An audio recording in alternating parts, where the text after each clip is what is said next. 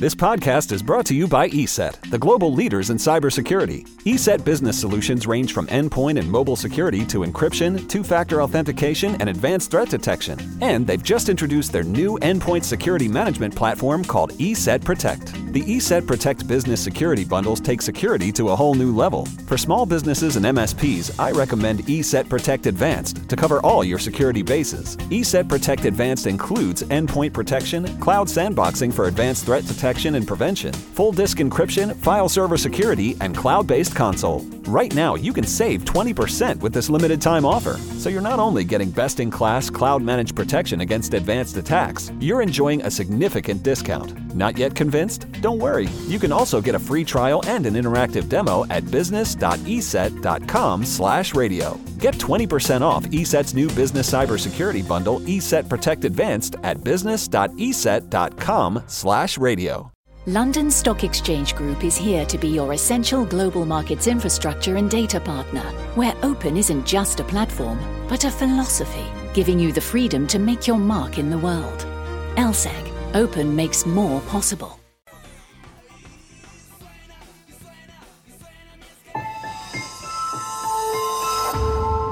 Durante años, se pensó que el Yeti vivía en los Himalayas.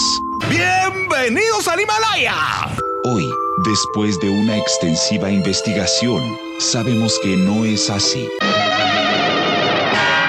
El Yeti está en México. Y este es su espacio. Yo, check this out.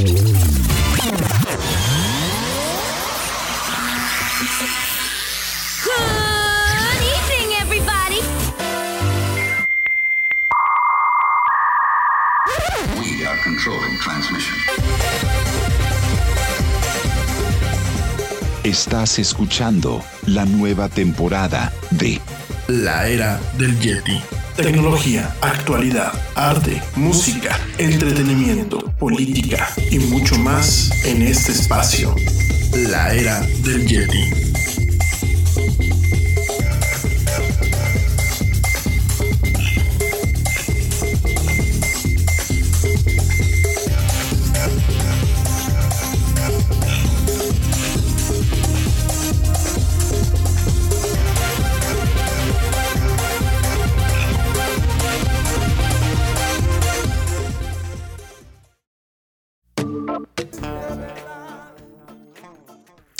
Muy buenas tardes, muy buenas noches o muy buenos días, dependiendo desde dónde y cómo me escuches.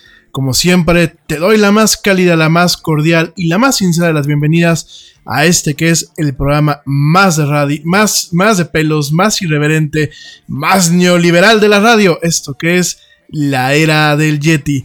Yo soy Rami Loaiza y bueno, voy a estar contigo a lo largo de esta hora y cachito platicando de mucha actualidad, mucha tecnología y muchas otras tantas cosas más. Mil gracias a toda la gente que me escucha en vivo el día de hoy, martes 11 de septiembre del 2018, en esta emisión que pues se emite desde Querétaro, aquí en, en la hermosa República Mexicana, hasta todo el mundo. Mil gracias, como siempre, pues a la gente que me escucha en vivo, a la gente que me escucha en diferido, a la gente que comparte sus experiencias, que convive, que participa a través de nuestras redes sociales y a través de nuestra plataforma de chat. Mil, mil gracias. Asimismo, bueno, pues mil gracias también a la gente que me escucha en los centros comunitarios impulsados por la Iniciativa para la Divulgación de la Cultura Latina allá en Estados Unidos, en Houston, Texas, Atlanta, Georgia y Nueva York, Nueva York, sobre todo. A toda la gente, a Donicia, a Alberto, a Juan, a Felipe, a Rodrigo, a Pedro, a Luzma, toda la gente que se congrega tarde con tarde en el Salón Cervantes, en la Sala Cervantes, ahí en el centro, que está ahí muy cerquita, muy cerquita del Bronx, ahí en Nueva York, Nueva York, centro impulsado por la Iniciativa para la Divulgación de la Cultura Latina allá en Estados Unidos. Mil gracias, gracias por escucharme. Oigan, pues hoy vamos a estar platicando de temas muy interesantes, eh, temas que tienen que ver, pues sobre todo con el, con la innovación, con, digámoslo así, con la presión de lo que es el progreso. Vamos a estar platicando un poquito de tecnología y bienes raíces. Eh, te voy a platicar nada más algunos detalles que debes de contemplar. Eh, pues cuando te acerques, cuando te acerques a comprar un bien raíz, acércate con los profesionales y bueno, pues te diré algunas de las cuestiones que pues los profesionales están, realmente los profesionales de, de, de línea, de línea alta, de primer nivel, bueno, pues están llevando a cabo para dar satisfacción al cliente, algunas cuestiones muy puntuales, pero sobre todo hoy te voy a platicar, independientemente de ese tema que va muy vinculado al tema de la semana pasada sobre domótica y automatización y todo el tema de las, de las casas inteligentes, sobre todo lo que te voy a platicar el día de hoy, bueno, pues es el tema de cómo eh, la inteligencia artificial, ya lo hemos platicado en otras emisiones, pero hoy tiene mayor relevancia sobre cómo la inteligencia artificial, bueno, pues ya tuvo pues sus primeras víctimas al momento de ocasionar el despido de 1.500 personas, casi el 5% de la fuerza laboral del Banco Bancomer, BBV Bancomer, de origen español.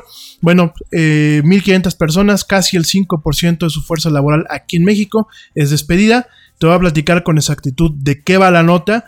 Te voy a platicar, bueno, algunos detalles que debes de tomar en cuenta te voy a platicar también un poquito, pues porque hoy en día no solamente basta decir yo me especialicé en esto y ahí me quedé, ¿no? Creo que realmente, eh, creo, y en base a la opinión de algunos expertos, bueno, pues tenemos el entendido de que hoy para poder sobrevivir y para poder mantenerse eh, vigente en el entorno laboral, pues no basta solamente ya una especialidad, ya no basta solamente una maestría, una, carrera, sino basta, eh, bueno, ya es necesario pues el tener la mente abierta a nuevos conocimientos, a nuevas formas de aprendizaje y a nuevos modelos de negocio. Eso te lo voy a platicar un poquito también. Eh, también, bueno, vamos a estar platicando. Hoy, no me hagan eso, ya casi me dejan sordo aquí en cabina. No me suban así el volumen de la música, por favor. Saludos ahí en cabina a eh, Mike Fahy, a Jim O'Kane, a, a Tim O'Kane, a Jim Quesada. No, perdón, Joe Quesada. Es que no traigo aquí la hoja, chavos. Yo nada más veo aquí cabina 1, cabina 2, cabina 3. Mejor preséntense para decir bien los nombres, porque si no, nada más estoy metiendo aquí la mano. Son los mismos de siempre. Bueno, saludos allá en cabina, para no perder mucho tiempo. Cabina allá en Estados Unidos, que bueno, nos ayudan con esta transmisión de este programa a otras plataformas. Mil gracias. No, no me manden mensajitos así nada más, ¿eh? A mí me ponen bien las cosas. Nada más porque falté ayer estar muy abusivos, ¿eh? Que no fue por gusto, fue por cuestiones de trabajo, ¿eh? Así que no, no, no le saquen. Este, bueno, saludos aquí al equipo, al equipo americano, México, México, México chileno, colombiano, americano, que bueno, pues nos echa la mano ahí en Estados Unidos para la transmisión de este programa. Oigan, pues además de eso, pues vamos a estar platicando eh, principalmente de cómo, bueno, pues la NASA podría verse eh, beneficiada de lo que es el product placement. También, bueno, vamos a estar platicando un poquito acerca del 5G. Y bueno, vamos a prepararnos, vamos a dar rápidamente un detalle sobre el evento mañana de Apple que el Yeti, el Yeti va a estar dándole cobertura, cobertura especial. Te recuerdo que mañana a partir del cuarto para las 12, cuarto para las 12 del mediodía, hora central de México, bueno, pues directamente vamos a estar transmitiendo en vivo este evento, este evento eh, donde, bueno, seguramente mañana presentarán los nuevos iPhones, pero seguramente también presentarán iPads y bueno, pues presentarán iOS 12, que es la nueva versión del sistema operativo para iPhones, para iPads, seguramente también presentarán el macOS, eh, la, la última versión que se llama este, Mojave, como el, desierto del Mojave. Y este, bueno, pues por ahí pensamos que a lo mejor eh, Apple tendrá algunas sorpresas, como bueno, una nueva versión de los AirPods y un sistema para cargar eh, los dispositivos eh, de forma inalámbrica, pues digámoslo así, un cargador inalámbrico para teléfonos como el iPhone 10, bueno, para los nuevos AirPods. Bueno, mañana veremos algunas cuestiones, hoy te platicaré cinco cuestiones que podemos esperar de este evento. Mañana voy a estar contigo en la mañana. A ver chicos, pongan atención, mañana no hay Yeti en la tarde. Mañana no hay Yeti en la tarde porque pues doble Yeti. Se van a cansar ustedes y me voy a marear yo. Entonces mañana la emisión del Yeti de mañana será solamente en la mañana cuarto para las 12 del mediodía, a petición popular, porque de hecho pues no lo íbamos a cubrir, íbamos a cubrir realmente las peculiaridades del evento hasta en la tarde, pero algunos de ustedes, mil gracias, la verdad me mandaron ahí el, desde hace como unas semanas que, que comentamos esto, me mandaron el, oye, ¿por qué no das una cobertura en vivo? Entonces, bueno, mañana daremos esta cobertura en vivo, habrá obviamente pues comentario, porque no solamente pues es nada más ahí este, hacerle como los Oscars y decir, ah, sí, ahorita va saliendo Tim Cook y ahora presentará el nuevo No, vamos a dar comentario, vamos a dar algunos temas. Habrá una quiniela para ver a qué se latinó y a qué no se latinó en cuanto a las fugas y a los rumores que hubieron en torno al evento de mañana. Y bueno, daremos todo, pues, toda la cobertura mañana, cuarto para las 12 hasta una, una y media más o menos que acaba el evento. Y bueno, ya el jueves retomamos la era del Yeti en su horario normal, 7 pm hora central de México. Pero mañana, bueno, será una emisión especial y solamente será en la mañana, ¿no? Eh, algunos de ustedes me dijeron, oye, pues es que échalo por la radio para que nosotros que no nos podemos conectar o no podemos estar viendo el video, pues por lo menos para escuchar qué onda, ¿no? Es relevante, ¿por qué? Porque bueno, eh, probablemente pues no solamente es el tema comercial, no, no solamente es el tema de la expectativa de lo que está presentando Apple, bueno, lo que estaba presentando Apple el día de mañana, sino es relevante por, primero yo creo que tiene un interés general por ver cuál va a ser el ajuste que manejará Apple en torno a los precios que manejarán sus dispositivos móviles para Estados Unidos y para otras partes del mundo en torno, bueno, pues a este tema de los aranceles que pues el presidente de los Estados Unidos, Donald Trump, ha impuesto, ¿no? A, productos que se, se, fabrican en China, ¿no? Por ahí el otro día salió un tweet en donde, bueno, pues incentivaba, por decirlo de una forma más decente, incentivaba eh, Donald Trump a Apple para que eh, moviera sus operaciones de fabricación directamente a los Estados Unidos, ¿no? Me parece que es relevante, me parece que mañana puede ser también un parteaguas viniendo de una empresa que pues ahorita es una de las empresas más valiosas a nivel mundial, vender un parteaguas en, en base a lo que eh, Apple maneja como estrategia de precios para lo que es Estados Unidos y para otras partes del mundo, ¿no? Probablemente inclusive veamos una reacción eh, por la tarde o al día siguiente del presidente Donald Trump en torno a lo que se maneje el día de mañana en este evento, ¿no? Por otro lado, bueno, pues veremos eh, una cuestión netamente iterativa. No estamos viendo realmente una, revolución, estamos viendo una evolución de, estos nuevos dispositivos. Probablemente veremos el primer iPhone con capacidad para eh, doble tarjeta SIM. por ahí dicen los rumores que, bueno, solamente llegará a algunos mercados. Si es así, si es que realmente Apple está lanzando un teléfono con doble tarjeta SIM, bueno, pues sería interesante verlo directamente en el mercado nacional aquí en México. Me parece que es muy interesante tener un un aparato, un terminal, como a veces lo dicen, con esta capacidad. ¿Por qué? Porque tienes el teléfono para todo el mundo, el teléfono personal y el teléfono de trabajo, ¿no? O bien el teléfono para un negocio y el teléfono para otro negocio, ¿no? Lo cual, bueno, realmente permite mantener dos líneas, que yo creo que hoy en día cada día se vuelven menos un lujo y más una necesidad en entornos de trabajo eficiente, en entornos realmente inclusive de, economización y optimización de, tiempos y costos. ¿Por qué? Porque no es lo mismo estar atendiendo una persona en horas libres o en horas que no son hábiles a través, bueno, pues de un, teléfono, eh, tener que estar cargando muchas con dos aparatos, a directamente solamente en un teléfono, ¿no? Poder economizar mucho ese aspecto, poder realmente tener una separación que... Eh, a ver, los que somos workaholic, a veces la separación no nos cabe en la cabeza, sin embargo yo creo que es necesaria, ¿no? Yo creo que en México tenemos que aprender eh, a ser más productivos en ocho horas laborales. Yo inclusive, bueno, coincido con la perspectiva que tiene el ingeniero Slim de eh, semanas laborales de cuatro días. Me parece que de nada sirve trabajar cinco días cuando realmente no se tiene una productividad. Obviamente hay que hacer muchos cambios al tipo de mentalidad que tenemos los mexicanos. Obviamente hay que hacer cambios a la manera de trabajar, pero bueno, me parece que eh, es interesante que se haga una separación en cuanto al trabajo y el esparcimiento. me parece que es muy interesante empezar a marcar eh, pues también un tema de respeto a ciertos profesionales que a lo mejor no trabajan los fines de semana y me parece que realmente se debe de eficientizar la calidad, no la cantidad, la calidad, eh, el tema de una productividad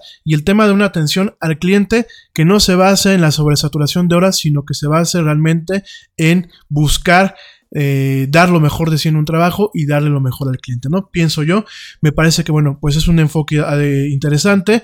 Apple nunca ha manejado en sus teléfonos, pues el doble, la, doble tarjeta SIM. ¿Por qué? Porque no la maneja eh, en, esos teléfonos, porque principalmente esto de las dobles tarjetas SIM, pues ocurre en mercados, mercados emergentes, ¿no? Como el mercado indio, como el mercado chino, donde, bueno, pues realmente existe este tema de una separación clara de una línea de trabajo y una línea personal, ¿no? Eh, es curioso que este, Apple como una marca, pues en algunas cuestiones de lujo no se ha dado la tarea de incorporarlo. Vamos a ver si, logra romper con el status quo y meter este tipo de, dinámicas y de, modalidades en sus dispositivos, ¿no?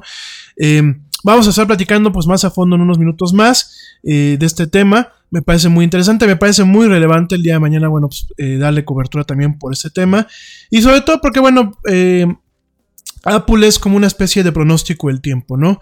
Eh, lo que él va metiendo muchas en sus, dispositivos, luego lo vemos en otros dispositivos, o bien va marcando un paso en cuanto al desarrollo tecnológico en otras áreas, ¿no? Entonces, habrá que verlo, habrá que seguirlo. Mañana yo te espero. Cuarto para las 12 empezamos la cobertura hasta que acabe alrededor de la una, una y cuarto de la tarde en una emisión especial de esto que es la del Yeti. Oigan, eso es un tema que, bueno, pues más adelante te voy a platicar lo que yo estoy esperando eh, el día de mañana sobre este evento. Pero antes que nada, antes que nada quiero platicarte un poquito acerca de eh, el Día Mundial de la Prevención del Suicidio, que fue el día de ayer, el día de ayer, el día lunes. Eh, el Día Mundial de la Prevención del Suicidio, bueno, pues encuentra la Organización Mundial de la Salud que un millón de personas se quita la vida cada año. Esto equivale a una persona perdiendo su vida cada 40 segundos, ¿no? Eh, es una nota importante, es una nota alarmante, porque hoy por hoy el tema de la depresión todavía se sigue viendo muchas como una cuestión de moda, como una cuestión de voluntad, como una cuestión de actitud hacia la vida, cuando en algunos casos muy específicos la depresión es un síntoma o es una manifestación de un desequilibrio neuroquímico en el cerebro humano, ¿no? Hay algunos casos donde, bueno, pues uno anda chippy, donde uno anda decepcionado, donde uno se siente mal, ya sea por una cuestión amorosa, ya sea por una cuestión eh, adversa, ya sea por un momento en la vida pero muchas son cuestiones temporales y que no son incapacitantes, ¿no? Cuando hablamos de una depresión clínica, cuando se vuelve un tema incapacitante, es decir, la persona ya no puede seguir su vida ni puede realizar actividades propias de la vida, ¿no? Y se encuentra muchas veces un extremo en donde la gente deja de ir a trabajar, donde deja inclusive de comer, deja de bañarse, deja de tener realmente una actividad normal, ¿no? Hay algunos casos donde, bueno, pues es un tema netamente este, psicológico, en algunos casos, como lo comentaba, momentos en la vida en donde, bueno, pues algunos tienen eh, este tipo de bajos, dentro de los altibajos, pues este tipo de bajos, en donde realmente son periodos pasajeros y que en algún momento pues la gente se repone o bien a pesar de la tristeza o a pesar de la eh, pena o de la cuestión que le puede invadir, la gente sigue llevando a cabo sus actividades aunque sean automático, ¿no? Son cuestiones que muchas veces con un tema psicológico, con un tema temporal pasan, ¿no? Sin embargo, tenemos esta otra parte donde vemos una depresión clínica, donde es de una depresión, eh, una sombra que constantemente persigue a la persona y donde eh, la persona cuando se le somete a un examen neurofisiológico. ¿Qué es esto? Bueno, pues eh, tomografías computarizadas, tomografías axiales computarizadas, resonancias magnéticas. ¿Qué es lo que vemos? Vemos realmente un desorden neuroquímico en lo que es el cerebro humano, ¿no? Principalmente cuando el cerebro muchas veces tiene un impedimento para generar ciertos neuroreceptores, eh, ciertos tipos de endorfinas, ciertos tipos de sustancias que, bueno, se manifiestan principalmente pues en una buena salud mental, pero obviamente con un trasfondo que lo podemos ubicar directamente en la neuroquímica del cerebro, ¿no? Y ahí es donde, ahí donde perdónenme, ahí es donde tenemos que hacer un parteaguas, tenemos que hacer un... Em, una identificación de estos temas y realmente definir qué es un trastorno mental como una enfermedad con este trastorno eh, neuroquímico en el cerebro y qué es un trastorno de índole psicológica, ¿no? Como tal, bueno, eh, ya tenemos un caso o tenemos esas dos vertientes en donde la depresión clínica suele llevar eh, a episodios o a ejercicios de suicidio, en donde, bueno, la, gente, eh, la persona intenta quitarse su vida. Tenemos este caso eh, muy específico, en donde, bueno, pues muchas veces los cuadros de depresión clínica, cerca de un 75% de estos cuadros terminan desencadenando uno o más intentos de la persona para quitarse la vida. Eh, esto por un lado, yo creo que hay que entenderlo muy bien porque muchas veces uno agarra, la gente te dice que estoy deprimida e inclusive pues muchas veces uno lo toma como, ah, pues es una moda, ah, pues es que quieres llamar la atención, cuando el tema de la depresión a veces es más profundo, ¿no? Yo creo que cuando tú, una persona se acerca contigo a decirte tengo un me siento deprimido, me siento mal de forma constante, yo creo que hay que auxiliarlo y que busque fuentes de eh, ayuda profesional, principalmente de gente eh, pues con criterio profesional, no, lo lleves con un chochero, no lo lleves con un coach, no lo lleves con alguien de la gestalt, porque los psicólogos de la gestalt, pues a mí me disculparán, pero la gestalt aquí, eh, como se ha interpretado últimamente, es un tema fraudulento, porque realmente la Gestalt, la escuela la Gestalt de origen alemán, pues realmente responde a entender la psique del ser humano en base a la percepción y al aparato de la percepción humana, ¿no? La Gestalt que principalmente se, se maneja en países de América Latina y que bueno, ha hecho mucho negocio y que bueno, pues realmente ha tenido mucha presencia eh, cualquier psicólogo serio te dirá que, bueno, pues no es un canal adecuado, ¿no? De hecho, mucha gente que va a estos, con estos psicólogos de la Gestalt, muchas veces terminan suicidándose, no lo digo yo, lo dicen las estadísticas. ¿Por qué? Porque no son personas que cuentan con un, eh, una serie de herramientas que te da el psicoanálisis clínico para poder llevar eh, a cabo pues un tratamiento especializado para este tipo de personas o bien una canalización porque hay que reconocerlo eh, yo creo que hay ciertos psicólogos que directamente canalizan a personas con cuadros de depresión clínica muy profundas con psiquiatras. ¿Por qué? Porque el tratamiento psiquiátrico, bueno, ya lleva otro tipo de cuestiones como son medicamentos, como otro tipo de terapias ya más de la índole médica, ¿no? Entonces, eh, si bien hay que recordar que, bueno, el psicólogo de normal la psicología, la licenciatura en psicología, pues es una carrera válida ante la SEP, que lleva un título, que lleva una cédula, la psiquiatría lleva una, parte de medicina y después lleva un, tema, eh, pues, eh, de psicoanálisis y, prácticamente de ciertas áreas de neurociencias inclusive eh, y obviamente lleva una cédula profesional, lleva un reconocimiento, en el caso de México, de la SEP, lleva una serie de cuestiones que le dan formalidad y reconocimiento a estas áreas. En el caso de la gestal, bueno, cualquiera que tenga eh, el certificado de la preparatoria o un título que no sea inclusive afín a este tipo de cuestiones, pues muchas veces como puede sacar esta especie de diplomado, ¿no? Eh, yo no juzgo, no estoy tirando mierda por tirar, sencillamente yo creo que hay que tener mucho cuidado con este tipo de casos. El caso donde nos llega un familiar, un conocido, un amigo con eh, un tema de depresión, no hay que mandarlo con esta gente que definitivamente no va a arreglar nada, sencillamente lo va a empeorar, ¿no? Esto por un lado, tenemos este tema del suicidio por el lado de la presión clínica. el otro lado del suicidio, bueno, pues es que cada día yo creo que estamos viviendo en un mundo que nos exige más en muchos aspectos y un mundo en donde realmente no se ha vanagloriado las virtudes del individuo, lo maravilloso del individuo ante lo que es eh, el contexto de una sociedad y el contexto de las masas, ¿no? Es muy irónico, ¿no? Porque hoy en día, eh, cuando hablamos de el bienestar social, todavía seguimos entendiendo el bienestar social como un tema netamente eh, post de la revolución industrial, ¿no? Dentro de este contexto seguimos hablando y seguimos entendiendo a las masas de los individuos, ¿no? Al grupo de gente, al grupo, a un grupo social, a un, a un conjunto de personas, a un conjunto que comparte... Eh, tradiciones, bases culturales, bases sociales, sin embargo se sigue haciendo a un lado eh, las virtudes y la importancia del individuo. ¿Por qué te comento todo esto? Porque bueno, dentro de los casos de suicidio encontramos mucho caso de suicidio derivado por temas de bullying. Temas de bullying, ya sea porque seas gordo, porque seas flaco, porque seas chaparro, porque seas moreno, porque seas gay, porque seas lesbiana, eh, porque seas eh, transgénero. Nos encontramos con estos casos en donde, bueno, la gente sigue repeliendo, perdón, sigue repeliendo el tema de lo que es diferente y de lo que no encaja dentro de una noción de un contexto social. A pesar de todo lo que nosotros podamos decir en redes sociales y a pesar de lo que muchas digamos de dientes para afuera, el ser humano sigue buscando hoy un tema de igualdad. Yo quiero que el vecino piense y sea igual que yo, se vista igual que yo, actúe igual que yo. No estamos respetando el tema de la individualidad, no estamos respetando los derechos del ente individual, seguimos sin respetar las opiniones ajenas, seguimos eh, sin respetar eh, la forma de vestirse ajena, la forma de actuar ajena, la forma de comportarse ajena, seguimos sin respetar lo que es el tema del individuo.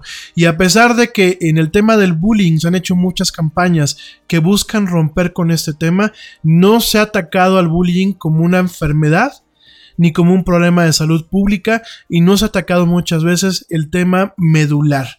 El tema medular no es ir a leccionar a los squinkles a las escuelas. El tema medular parte desde cómo la ciudadanía se comporta muchas veces al entender o al ver o al tratar de entender lo que es ajeno o diferente a ellos, ¿no? Lo seguimos viendo, ¿no? Lo seguimos viendo con grupos que no, eh, que reprueban el tema de la existencia de los gays, con el tema de, las lesbianas, lo seguimos viendo con grupos religiosos que reprueban cualquier tipo de religión que es ajena a... Te preocupas por la salud de tu familia y hoy un sistema inmunológico fuerte y una mejor nutrición son más importantes que nunca. Es por eso que los huevos Egglands Best te brindan más a ti y a tu familia. En comparación con los huevos ordinarios, Egglands Best te ofrece 6 veces más vitamina D y 10 veces más vitamina E, además de muchos otros nutrientes importantes, junto con ese delicioso sabor fresco de granja que a ti y tu familia les encanta. No son tiempos ordinarios, entonces, ¿por qué darle a tu familia huevos ordinarios? Solo Egglands Best. Mejor sabor, mejor nutrición, mejores huevos. A ellos mismos, lo seguimos viendo con grupos sociales que reprueban a las demás personas por si son pobres o inclusive, bueno, pues aquí en el, en el contexto mexicano, pues por si tienen más dinero o más oportunidades. Entonces, estamos teniendo eh, aspectos en donde el, ciudadano sigue pensando que esto es algo post a la revolución industrial, que seguimos siendo cada uno de nosotros un elemento más en una línea de producción, donde somos solamente somos un número, donde todos debemos ir vestidos iguales, donde solamente destaca qué procedimiento, qué paso tenemos en cada, en cada paso de esta línea de producción, pero realmente no se nos entiende y se nos sigue dejando a un lado por el tema de qué sentimientos, qué opiniones, qué puntos de vista, qué creencias, qué orientaciones sexuales, qué tipo de cultura, qué tipo de cuestiones humanas tenemos cada uno de nosotros. Y perdónenme, no pueden decir que lo estamos haciendo, que lo estamos contemplando, porque las cifras, las cifras de suicidio siguen aumentando año con año, siguen siendo muy aparatosos las edades, las edades en donde la gente se sigue suicidando. Hoy, recientemente, el, día de, el día domingo, una muchacha de 14 años aquí en México se quitó la vida ahorcada debido, bueno, pues a un tema de un conflicto amoroso que seguramente en base al análisis que se ha hecho se vio intensificado por el tema de las redes sociales, por el acoso de sus compañeros, por el acoso muchas veces incluso de la familia. ¿Cuántas veces no me he topado yo con gente que presiona a las, sobre todo a las muchachas, ¿no? Las muchachas porque no se han casado, ¿no? Y las familias empiezan a presionar porque seguimos con este tema perdónenme lo que voy a decir, pero es un tema de, de las religiones abrámicas, de la religión judía, de la, religión cristiana y católica, de, de la religión árabe, en donde la mujer es un objeto y la mujer solamente sirve para... Eh, donde la mujer solamente sirve para para tener hijos, para encargarse de ellos, ¿no? Entonces todavía tenemos este concepto muy arraigado en la sociedad mexicana y en otras sociedades, en donde pues muchas veces vemos este tema, ¿no? Vemos esta presión, vemos este bullying, vemos esta situación que orilla, bueno, pues muchas veces a que las muchachas se, suiciden, vemos todavía el tema en donde pues si el compañerito está gordo o está flaco o es nerd o le gusta más un tema, no le gusta el deporte, pues lo seguimos viendo, ¿por qué? Pues porque por ejemplo aquí en México somos una sociedad que nos encanta el fútbol, ¿no? Estamos gordos y dejados de la mano de Dios, echados en un sillón, pero nos encanta el deporte, ¿no? Entonces, seguimos mucho con estos temas y estos temas, pues obviamente los vemos materializados en esta cifra muy alarmante, muy escalofriante, en donde, bueno, pues un millón de personas se quita la vida cada año, ¿no? Eh, este en Europa ya ha sido reconocido como el mayor problema de, salud pública y bueno, estamos esperando todavía que en países como México se reconozca, se entienda y se tomen cartas en el asunto, ¿no? Además, bueno, del bombardeo y del mal uso de las redes sociales, además de, bueno, del bombardeo mediático, eh, en donde tenemos medios.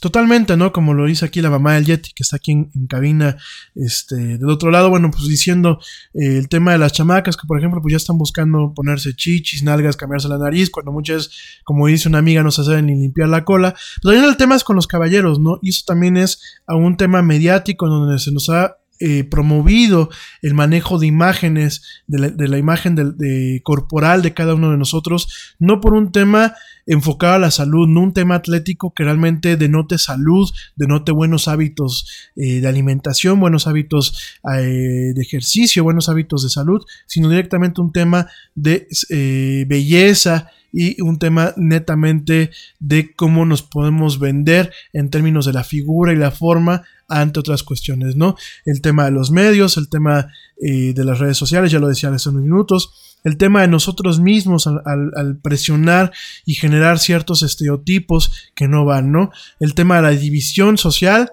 la división social ya no solamente en términos de clase socioeconómica, o en, términos de clase sociocultural, ya también lo estamos viendo en términos de opinión y en términos políticos, ¿no? Si tú apoyas a un lado o apoyas al otro, ¿no? Entonces todo eso está llevando a que realmente exista un sector vulnerable, un sector muy vulnerable en las poblaciones mundiales que cada día eh, ve este mundo con ojos desesperanzados y toma más fácilmente la decisión de quitarse la vida.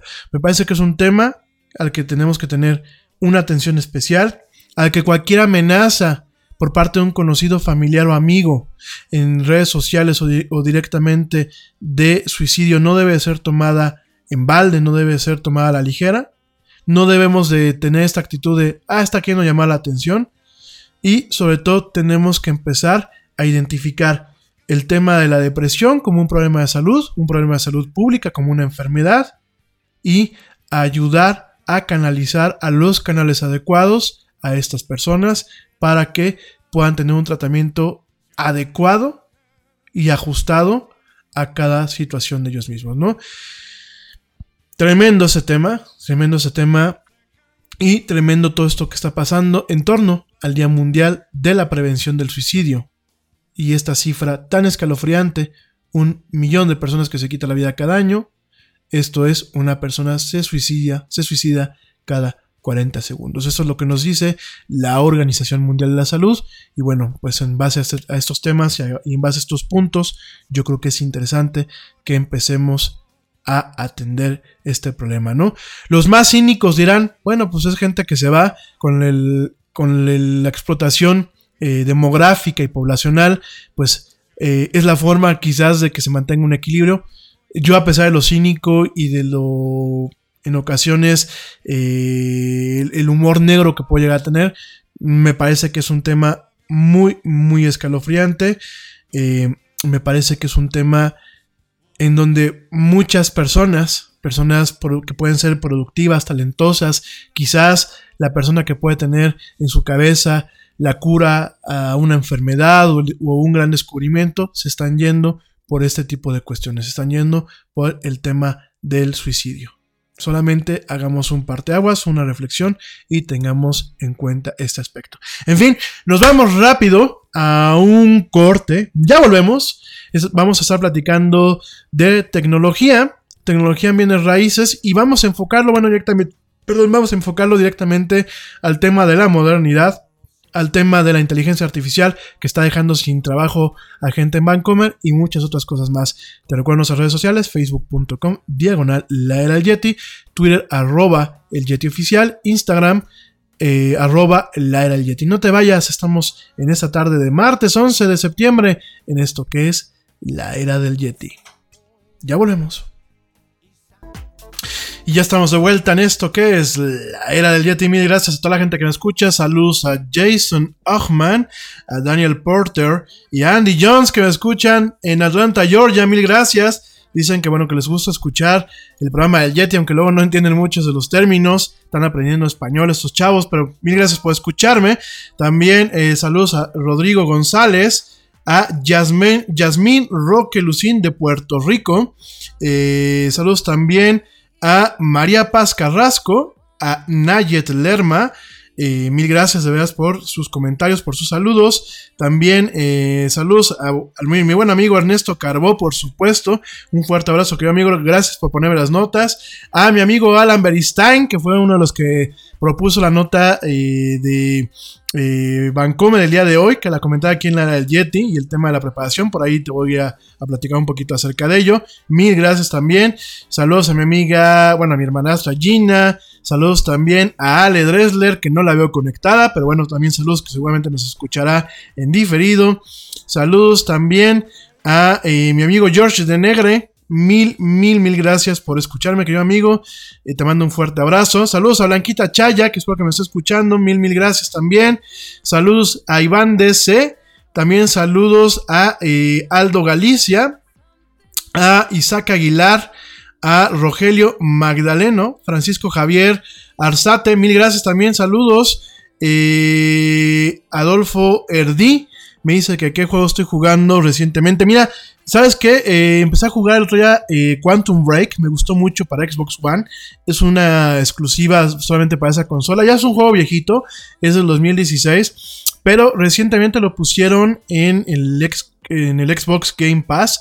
Es un juego que me gusta mucho porque, bueno, la empresa que lo hace, que se llama Remedy, y que lo, lo, hace y lo publica junto con Microsoft Studios, me gustó mucho eh, la forma en la que mezcla el formato de videojuego, que es como un shooter, y entre capítulo y capítulo pone pone directamente pues una serie como si fuera televisión con actores y todo. Me gustó muchísimo me gustó mucho el manejo me parece un juego muy interesante.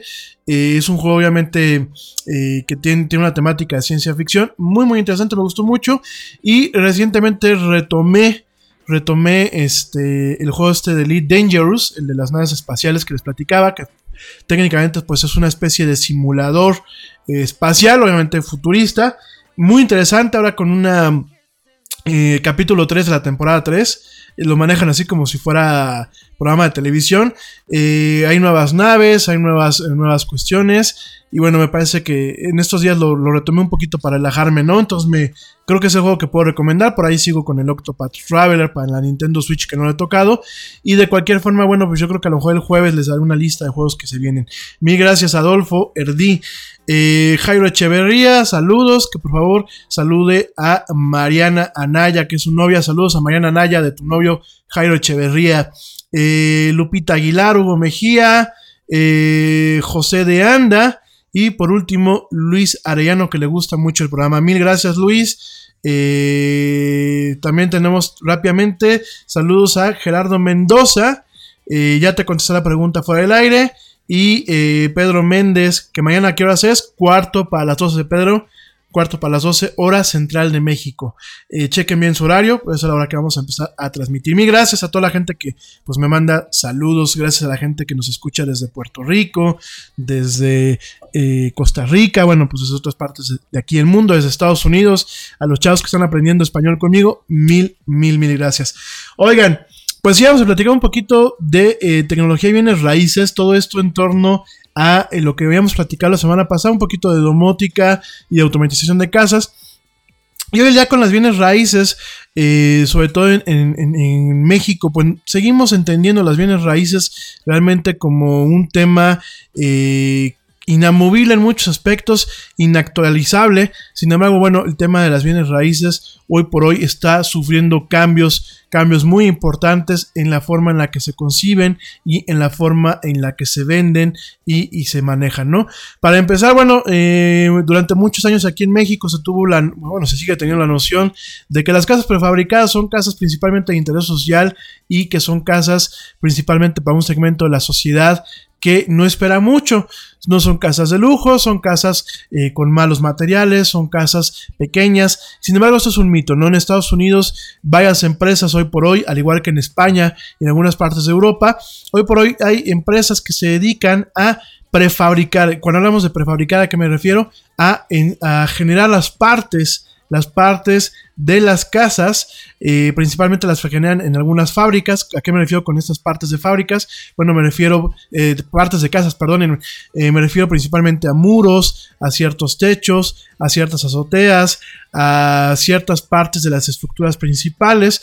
Todo esto se hace principalmente en concreto, concreto, cemento, eh, con almas eh, en ocasiones de aluminio, de acero, eh, ya la varilla en algunas partes para ese tema de cuestiones prefabricadas ya casi no se utiliza, se utilizan incluso mezclas de acero con acero, que queda de acero, bueno sí de acero, esqueletos de acero con concreto hidráulico y concreto normal, todo esto se hace muchas veces inclusive en procesos de impresión 3D, me vas a decir cómo es eso de procesos de impresión 3D. Bueno, las impresoras de 3D son estas pequeñas impresoras que ahora te imprimen objetos directamente virtiendo un material en una, en una plataforma a través de un este pues una boquilla especial. Obviamente hay muchas formas de este tipo de impresión en 3D y hay muchos materiales. Y en el caso de gran escala, en el caso directamente de edificaciones o de materiales para edificaciones, lo que se hacen es que se manejan moldes o se generan programas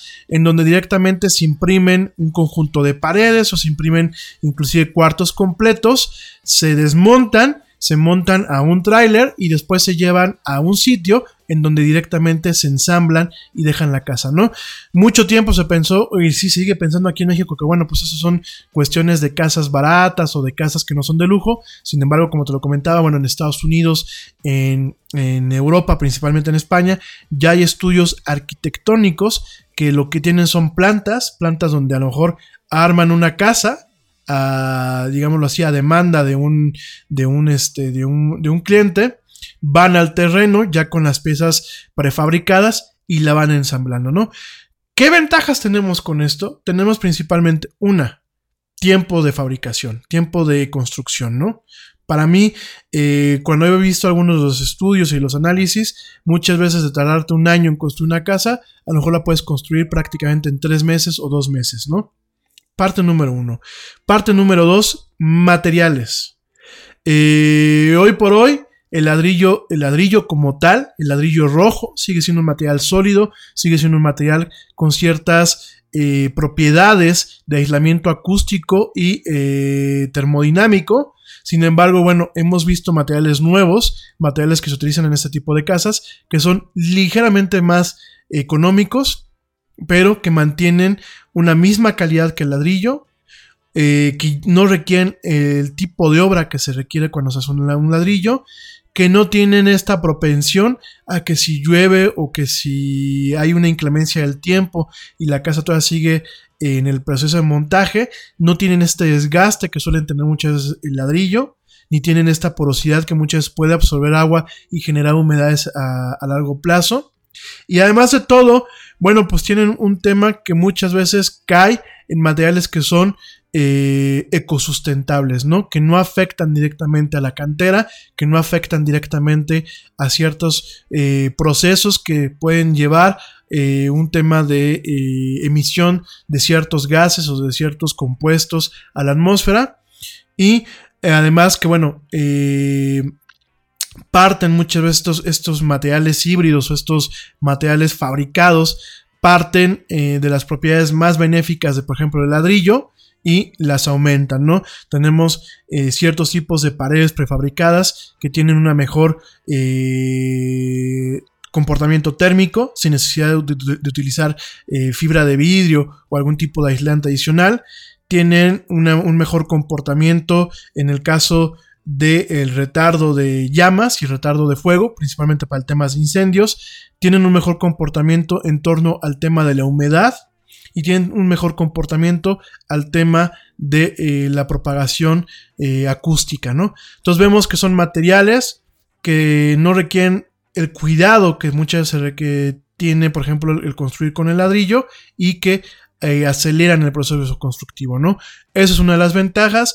La otra ventaja es que permiten ciertas estructuras en donde en ciertos terrenos que eh, requerían un tipo de cimentación especial muchas veces un tipo de eh, excavación a profundidad. Muchas veces hay un nuevo tipo de planchas que aparte tienen sostenes hidráulicos que bueno, evitan muchas veces incluso asentamientos, ¿no? Prácticamente se, monta una plancha, una plancha eh, netamente, eh, ¿cómo te diré? Una plancha donde se tiene todo compactado, donde todo está unificado. Es una plancha que no tiene eh, propensión a generar asentamientos y a presentar hundimientos. Es una plancha única y sobre esa plancha como si fueran piezas de Lego o como si fueran piezas de un rompecabezas, se va ensamblando la casa, ¿no? Inclusive se montan ciertas estructuras de soporte que ya vienen directamente interpretadas en el, en el tema del diseño del cimiento y después se meten esas estructuras, por ejemplo, de paredes, muros, etcétera, se mete como si fueran directamente parte de un rompecabezas, ¿no? Inclusive llevan en algunos tipos de construcción, llevan un embone, ¿no? Entonces, tenemos casas que, bueno, inclusive se eh, son autosustentables en el sentido de que como son una como hay una optimización de los materiales en el tema por ejemplo termodinámico bueno pues tenemos eh, casas frescas eh, en verano y cálidas en, en, otoño y en invierno. Tenemos cuestiones que pueden verse reflejados en ahorros de luz de agua. Tenemos inclusive ciertas estructuras que se preparan desde la fábrica para el tema de la recolección de lluvia, eh, de todo lo que es el agua pluvial, eh, de agua, por ejemplo, de, eh, ¿cómo se llama? Del tema de, pues, aguas residuales, inclusive el agua de el lavado de manos, todo lo que no es agua con desperdicios sólidos y orgánicos, sino agua, por ejemplo, pues de una de, que se utiliza para regar, agua de lavado de manos, de lavado de verduras, el agua de la pileta, todo ese tipo de cosas, bueno, se crean canales canales que muchas van interconectados como si fueran eh, ya tuberías, pero tuberías ya diseñadas eh, como si fueran piezas de un Lego, en donde, bueno, realmente vemos una mayor eficiencia, donde vemos que hay conductos, conductos y, túneles dentro de la casa o, conductos especiales dentro de la casa que como no tienen esta necesidad muchas veces de ser construidos o abiertos o e insertados por trabajadores, muchas son conductos que no están tapados y que tienen eh, curvas y que tienen diseños más limpios al momento de evitar que, bueno, pues un trabajador, muchas veces un trabajador de la construcción, como un albañil, pues directamente muchas veces les pone basura o los pone mal o ponen estas canaletas naranjas que se acostumbran mucho, muchas veces las, ponen eh, con curvas que obviamente generan que se generen este, bloqueos. Entonces todo esto cuando se hacen de alguna forma dentro del diseño, o dentro de la impresión en 3D, pues obviamente generas una eh, confiabilidad en estos aspectos, ¿no? Y el otro factor principal es una neta personalización por parte del cliente, ¿no? El cliente ya tiene módulos, inclusive hay ciertas dinámicas para donde el cliente puede transmitirle una forma más eficiente al arquitecto qué es lo que él quiere ver reflejado. Son módulos virtuales, son sistemas eh, netamente de realidad virtual en donde, bueno, directamente el cliente puede jugar con estos sistemas y darle, pues prácticamente un aproximado a cómo le gustaría que su casa luciese, solamente para que el arquitecto verifique obviamente con el ingeniero también es estructurista y de cargas, verifique todo esto y directamente mande a producir, ya no a construir la casa, sino a producirla, ¿no? Entonces tenemos este tipo de cuestiones en lo que pues es nuevos términos arquitectónicos, nuevos, nuevos términos de, construcción y sobre todo en el nuevo manejo de las bienes raíces, ¿no?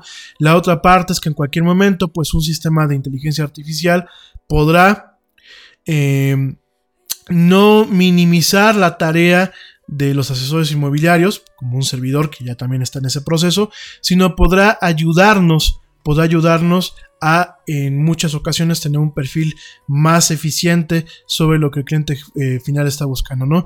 De hecho, bueno, pues este, de parte de todo lo que nosotros estamos haciendo en, este nuevo proyecto que estamos arrancando con los bienes raíces, aquí el Yeti, este, Casas Yeti, por aquí el otro día me cotorrió alguien, pues directamente ya tenemos eh, parte de un sistema que nos permite aprovechar ciertas cuestiones de la inteligencia artificial para poder armar perfiles más eficientes y evitarle al, al usuario pues estar dando este, vueltas y filas, este, ¿cómo se llama? Y recorridos que a lo mejor no le van a satisfacer, ¿no? Parte es el, valor humano que nosotros aportamos y parte es ese sistema que antes de que lo pregunten, pues no, no es un sistema que esté a la venta, es un sistema que aquí su servilleta está desarrollando utilizando la plataforma de Azure de Microsoft. Hay una, hay una plataforma que está libre de costo eh, por el momento que se llama eh, la plataforma de Machine Learning, en donde, bueno, se arma un modelo y tú le vas alimentando cuestiones a ese modelo eh, de forma obviamente intuitiva, porque yo no soy ingeniero en sistemas, de forma intuitiva le vas alimentando eh, ciertas herramientas, eh, ciertos conocimientos a esta herramienta, de tal forma que llega un momento en que la herramienta tiene la capacidad de ayudarme, a mí como agente y a los agentes que, que trabajen en mi inmobiliaria, de ayudarnos a, eh, de, de, un catálogo de casas, a eh, seleccionar las casas que el sistema piensa que puede tener mayor impacto por prioridad y por un tema eh, netamente de eh, qué es lo que el, el sistema puede pensar que le, que le, va a gustar a la gente, ¿no? Es un sistema que no es nuevo, es un sistema que yo lo vi implementado en una agencia de bienes raíces en Estados Unidos. Obviamente ese sistema es de ellos, no lo han hecho disponible a nada para nadie y yo lo único que hice, bueno, pues fue adaptarlo a mi forma, ¿no? Ya te platicaré de eso. Por ahí también en el caso de eh, nuestra empresa, que ya te platicaré con más detalle poco a poco, también tenemos una, una, una app móvil, que pues aquí su servilleta la está diseñando. No, no es por no compartir los secretos, ¿eh? Ni no, ni por no querer ser buena onda y compartir lo que uno hace, ¿no? Sin embargo, pues son cosas que yo directamente estoy enseñando que le está dando una, ventaja y un valor agregado, ¿no? Todo esto, bueno, pues para las demás personas que no tienen el conocimiento que yo tiene, pues obviamente les representa un costo adicional, ¿no?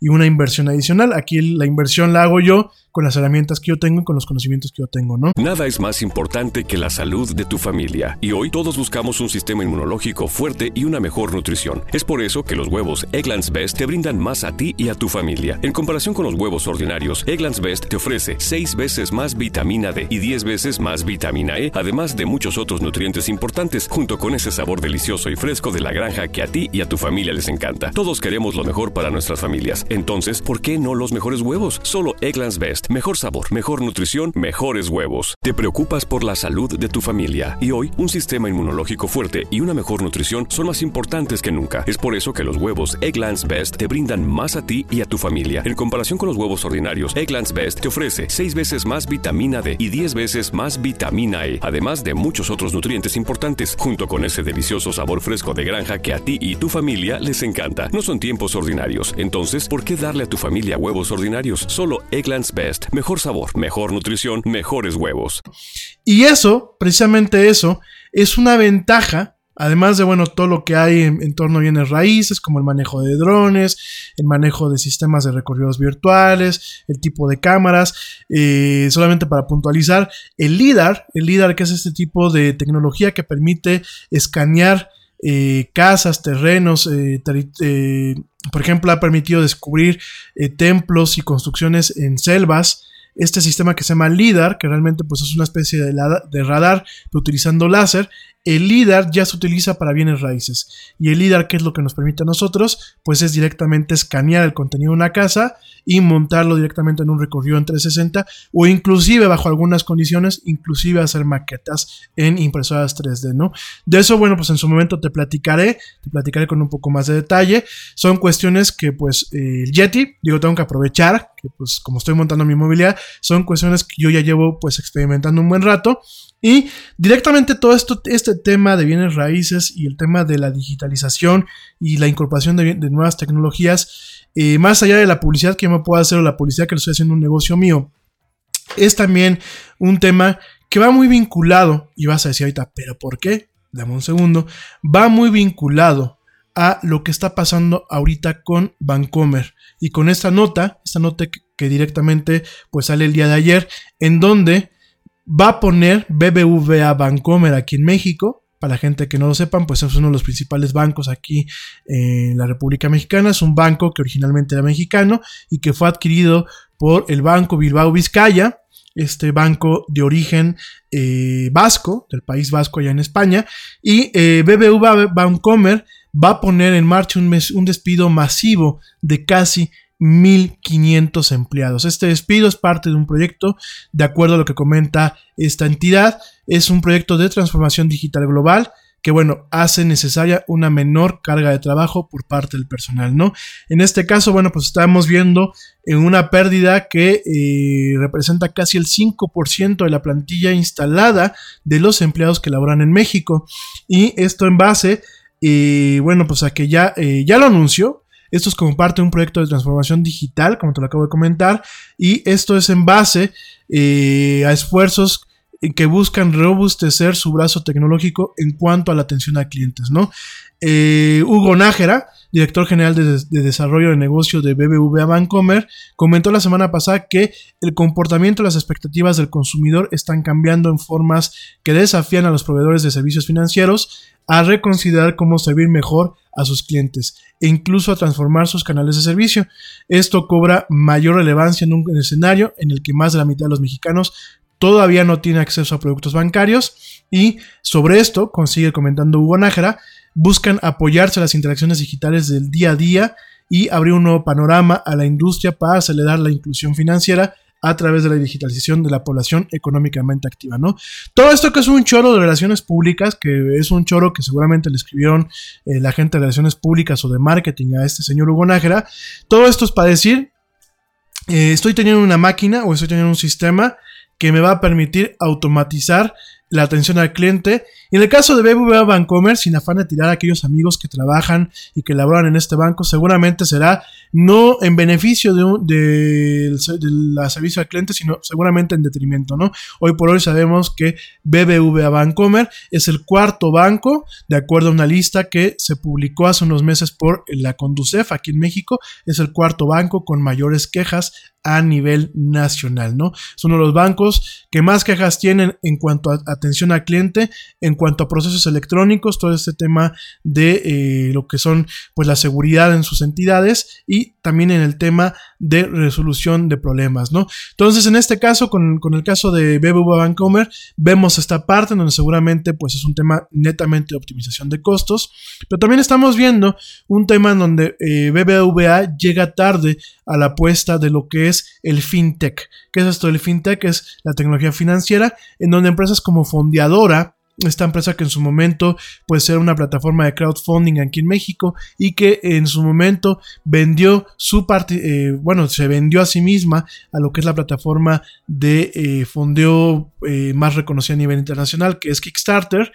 Hoy está regresando Fondeadora, regresa con una propuesta en donde busca, busca otorgar una cuenta bancaria y crédito a todo este segmento de la población que hoy por hoy en México sigue sin tener, ¿no?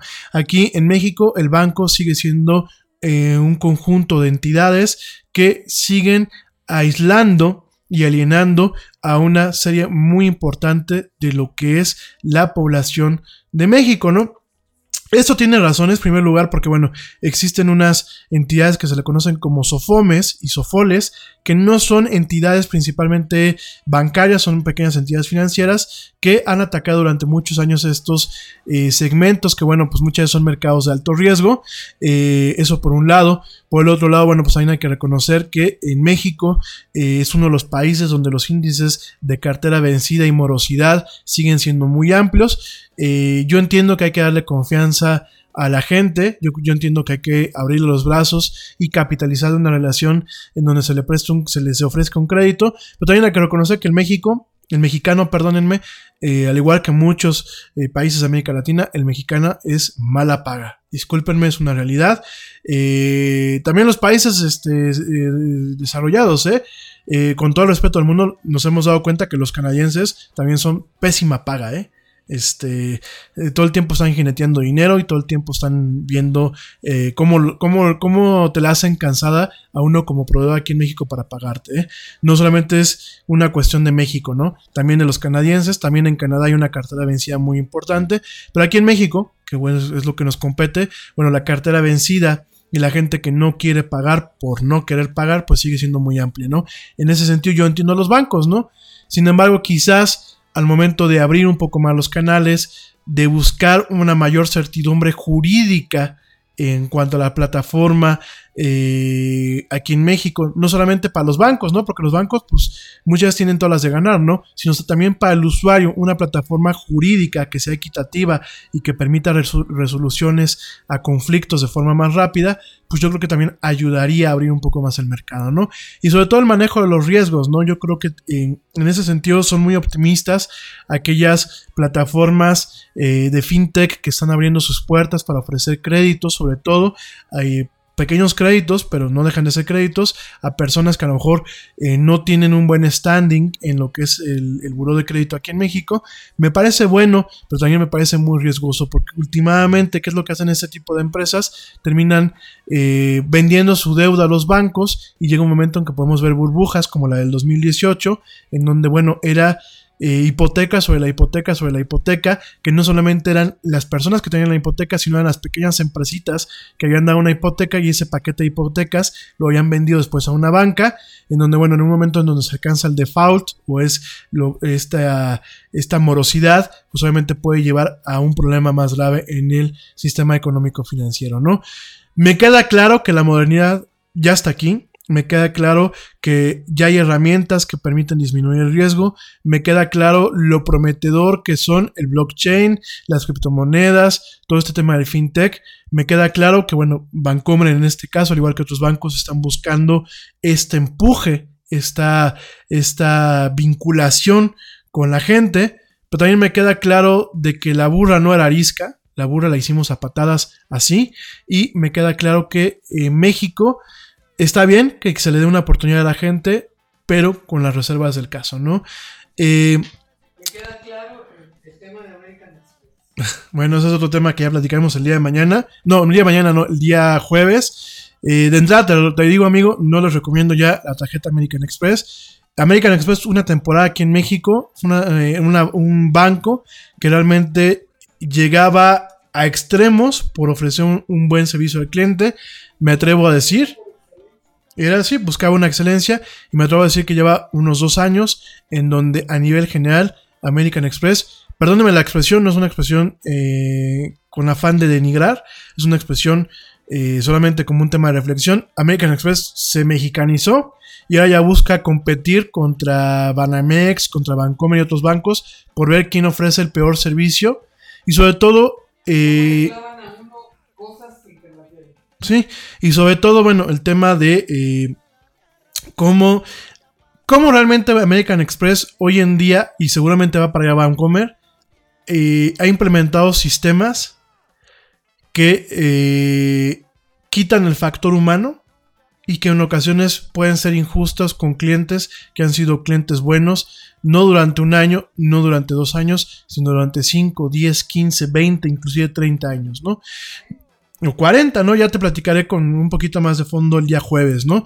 Y lo que se está buscando es eso, ¿no? Eh, lo, que sea que, lo que está buscando BBVA Bancomer es un asistente virtual basado en una inteligencia artificial, un sistema experto, un chatbot que permite interactuar con los clientes a través de WhatsApp con el objeto, en teoría, de tener una mejor respuesta a las necesidades de los consumidores.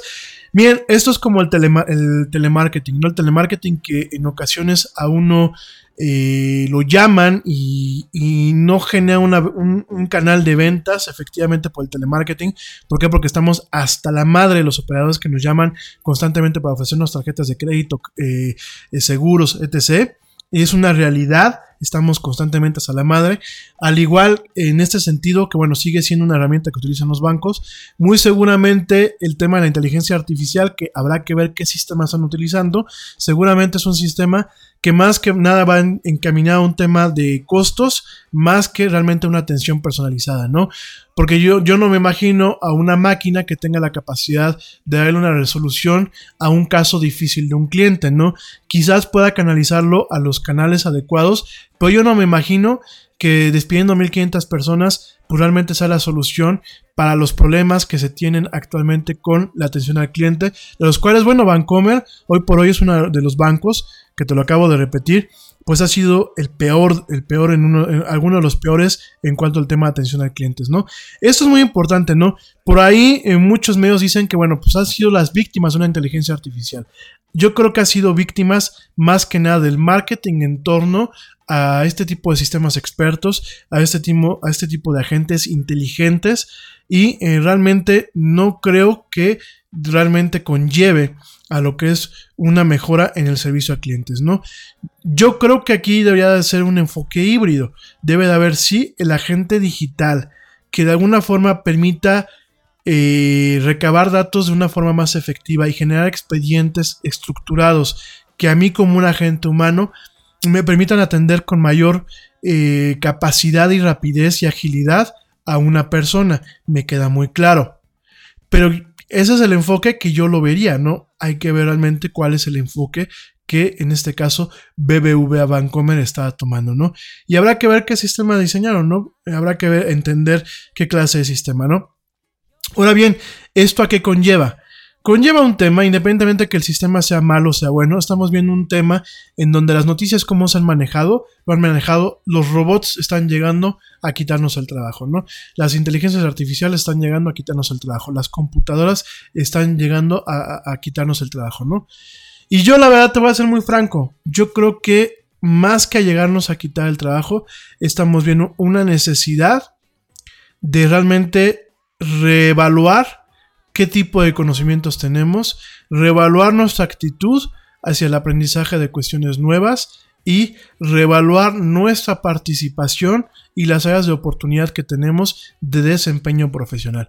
Es decir, mucha gente, y lo, comento abiertamente, mucha gente cuando se enteran ustedes qué es lo que yo realmente estudié, mucha gente me lo ha dicho. Oye, pues tú por qué eh, puedes hablar de tecnología, ¿no? Cuando tú eres un comunicólogo. Pues uno y el otro no van peleado. Punto número uno. Punto número dos, yo tengo una serie de certificaciones que he tenido no solamente que invertir mi tiempo y la, capacidad de aprender cosas nuevas en ellos, sino también he tenido que invertir dinero para, para poder aprender y para que me certifiquen. Yo tengo una serie de certificaciones que mm, avalúan y que de alguna forma incentivan el que yo tenga una serie de conocimientos en ciertas áreas principalmente enfocadas a lo que es tecnología.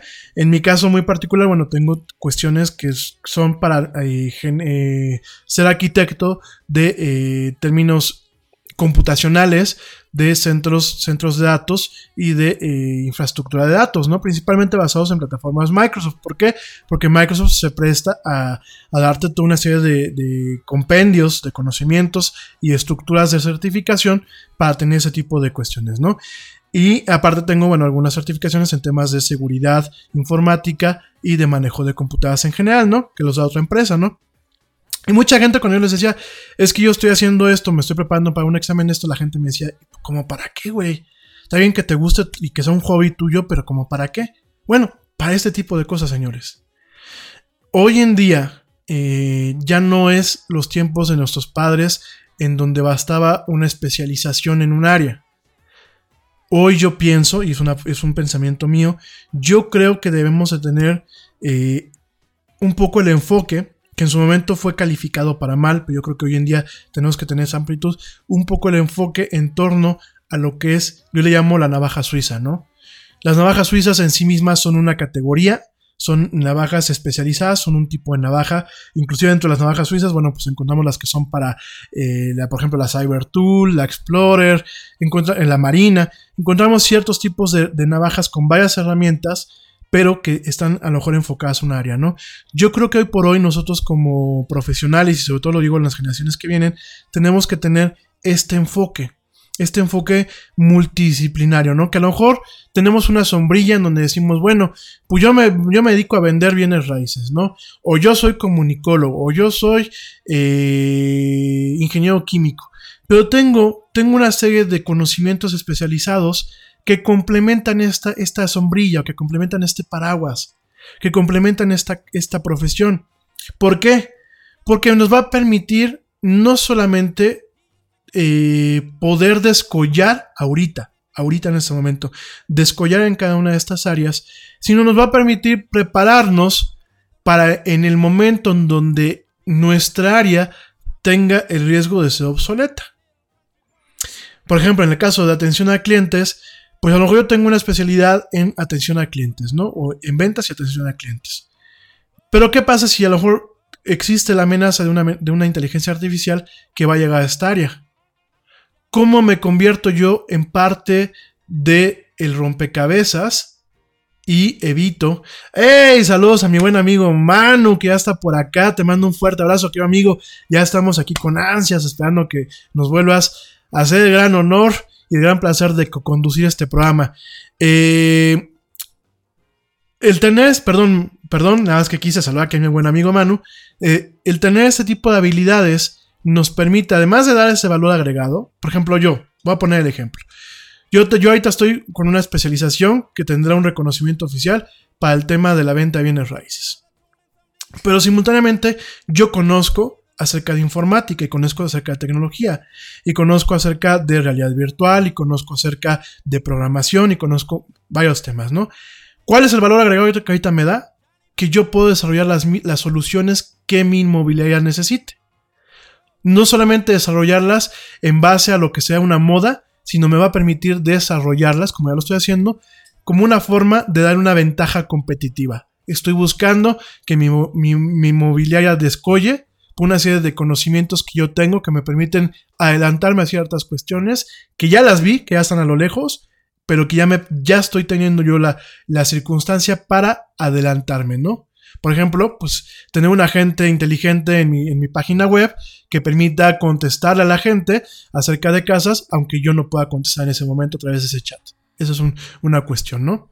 Yo ya me estoy ahorrando un dinero y un tiempo porque yo tengo esos conocimientos y yo los estoy implementando. Pero suponiendo que no tuviese tiempo, yo tengo la capacidad de realmente contratar una empresa que sé que no me va a ver la cara, porque, pues, como dice un dicho, ¿no? No le quieran enseñar este, el Padre Nuestro al señor cura, ¿no? Si yo inclusive le puedo dar un proyecto técnico desglosado y desarrollado a una empresa para que lo ejecute, pues ya no hay pierde de que me quieran ver la cara porque a lo mejor el muchacho no sabe de tecnología, no sabe de chatbots, no sabe de agentes inteligentes. Yo sí lo sé. Entonces ahí tengo una ventaja. Pero ¿qué pasa? Esa es una ventaja ahorita. ¿Qué pasa cuando esto se, generalice, no? Y a lo mejor sea una amenaza en que una inteligencia artificial busque o pueda tener el potencial de desplazar mi trabajo como asesor inmobiliario. Ah, bueno, como ya tengo todo ese conocimiento, tengo yo la capacidad de entonces subirme como parte de esa pieza o subirme a ese tren y que yo sea quien administre, ejecute y programe a la inteligencia artificial. ¿Por qué? Porque tengo la dualidad. Tengo la parte la parte que es, eh, digámoslo así, vulnerable, que son los conocimientos, eh, eh, ¿cómo se llama? todo el tema de conocimientos de, de los bienes raíces, pero también tengo toda la parte de conocimientos informáticos, de tal forma que yo puedo programar la inteligencia artificial y, y, darle mantenimiento y evitar que yo me quede sin chamba. Mi chamba se ha evolucionado en ese aspecto, ¿no? En el tema de un comunicólogo, lo platicábamos hace un tiempo, ¿no? El tema de un comunicólogo cuando platicábamos de vocativ, ¿no? ¿Qué era lo que pasaba? Que de pronto tienes una inteligencia artificial que hace la chamba de varios periodistas. En vez de yo volverme obsoleto y decir, pues es que yo no sé de inteligencias artificiales y no sé del sistema OpenMind que utilizan ellos, así se llama, ¿eh? OpenMind se llama el sistema. yo no sé de ese sistema, oye, yo sí sé cómo programarlo, yo sé cómo generar sus patrones de búsqueda, yo sé cómo modificar inclusive parte de la secuencia que utiliza el, sistema, no me corras, yo pongo la parte humana de la validación de todo el tema periodístico, pero tengo la parte técnica de que yo no necesito a un ingeniero que haga la chamba que yo puedo hacer porque yo tengo esa parte, ¿no? Y es donde, por ejemplo, eh, eh, Manpower Group es este, este grupo, eh, eh, el intermediado, un intermediado pues de, de, temas de, em, ¿cómo se llama?, de recursos humanos, Manpower Group dice directamente a través de su vocero, que es el director general eh, de, Manpower Group, de Manpower Group, Jonas Prising, dice que los trabajadores del futuro necesitarán saber aprender. Y él dice que ya no es suficiente una formación técnica, maestría y habilidades de comunicación y trabajo en equipo. La revolución industrial 4.0, que es esta que estamos viviendo, pide además personas que sepan adquirir nuevos conocimientos. Y esto es un tema interesante, señores. Yo, eh, eh, eh, lo que tenemos hoy en día es, por ejemplo, gente que se está quejando de que está perdiendo empleos, pero que no quieren aprender directamente. Te lo estoy dejando para que hagas un análisis. A ver, mamá del Yeti, hable usted.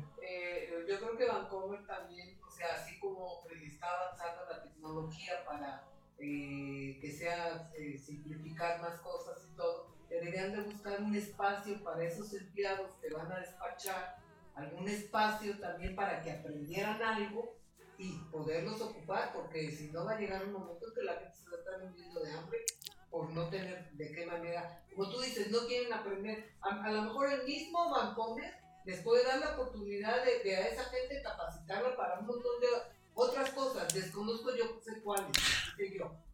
A ver, yo, yo entiendo esa parte. Y mamá del Yeti tiene un punto muy válido. Aquí yo creo que Vancomer, más que una solución de votar gente, debe de buscar la solución de cómo reemplear a esa gente. Con ese lado coincido. Pero por otro lado tenemos la gente que no quiere aprender. ¿Qué hacemos con la gente que no quiere aprender?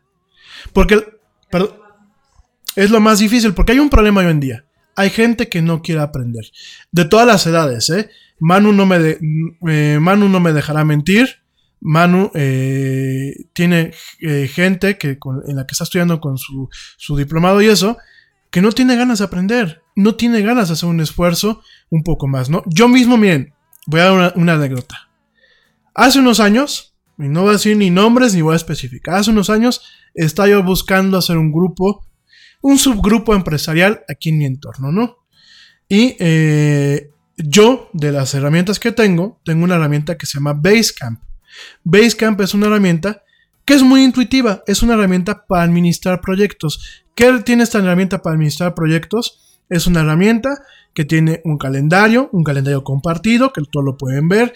Tiene un chat que permite eh, guardar una evidencia histórica y con la capacidad de búsqueda de todo lo que se platica en ese chat. Tiene un, un, almacenamiento de archivos. Bueno, tiene varios componentes. De hecho, es más, a, muchos de ustedes se los recomiendo. Se llama Basecamp. El logotipo es como una montañita, ¿no? Y es una herramienta que es muy intuitiva es una, herramienta que se usa hasta en compañías del Fortune 500, del Fortune 500. Es una herramienta que tiene un uso circunstancial. Y es una herramienta que a mí me cuesta una cierta cantidad de, dólares al mes que salen del bolsillo de mis negocios, ¿no? Nada es más importante que la salud de tu familia y hoy todos buscamos un sistema inmunológico fuerte y una mejor nutrición. Es por eso que los huevos Egglands Best te brindan más a ti y a tu familia. En comparación con los huevos ordinarios, Egglands Best te ofrece 6 veces más vitamina D y 10 veces más vitamina E, además de muchos otros nutrientes importantes, junto con ese sabor delicioso y fresco de la granja que a ti y a tu familia les encanta. Todos queremos lo mejor para nuestras familias. Entonces, ¿por qué no los mejores huevos? Solo Egglands Best. Mejor sabor, mejor nutrición, mejores huevos. London Stock Exchange Group is here to be your essential global markets infrastructure and data partner, where open isn't just a platform, but a philosophy, giving you the freedom to make your mark in the world. LSEG, open makes more possible. Y yo a esta gente les dije, les abro un espacio Y vamos a utilizarlo para que, para que no, se, no, hay, no exista el pretexto de que no llegaron los correos, o no encuentro el correo, o no sé dónde está el archivo, o no encuentro la conversación del WhatsApp, o no me acuerdo si me compartiste esa cita en la agenda o no. Para que no haya ese tipo de cuestiones, para que no haya esa, esa viruta que en ocasiones afecta, o esa rebaba que en ocasiones afecta lo que yo le llamo el engranaje del trabajo adecuado yo lo estaba poniendo. Y es una forma también de compliance. ¿Qué es el tema del compliance? Es un tema de transparencia, es un tema de responsabilidad de cada componente en un equipo. Tiene una responsabilidad y tiene estas herramientas que permiten ser transparentes. ¿Y qué pasó? Que no lo utilizaban. Y yo les decía, es que esto se ha subido en el Basecamp. Y es que esto está subiendo en el Facecamp. Y teníamos junta cada semana y mis socios, bueno, estas personas nos decían eh, que no eran mis socios, eran un conjunto de personas, decían directamente, es que no encuentro ese archivo, es que no encuentro la minuta de la junta, es que no esto, oye, ¿me puedes volver a mandar eso? Oye, ¿me puedes volver a mandar eso? Que aparte yo siempre he dicho, y esto es un tema de cortesía digital, amigos. Cuando ustedes le piden a una persona que les vuelva a enviar un correo al cual ya contestaron o ya lo vieron, lo mismo se trata la persona en buscarlo y reenviárselo que ustedes en poner en la parte de arriba del Gmail o de la herramienta que están utilizando y buscarlo. ¿eh? Entonces es un tema de cortesía digital y de respeto al tiempo de los demás. Entonces que llega un, llega un momento en que yo les digo, oigan, ¿y por qué no utilizan el Basecamp? ¿Por qué no nos enseñan a utilizarlo? Lo cito un día para que les enseñe cómo utilizarlo, ¿no? Y la plática se fue en, en otras tonterías menos en el Basecamp.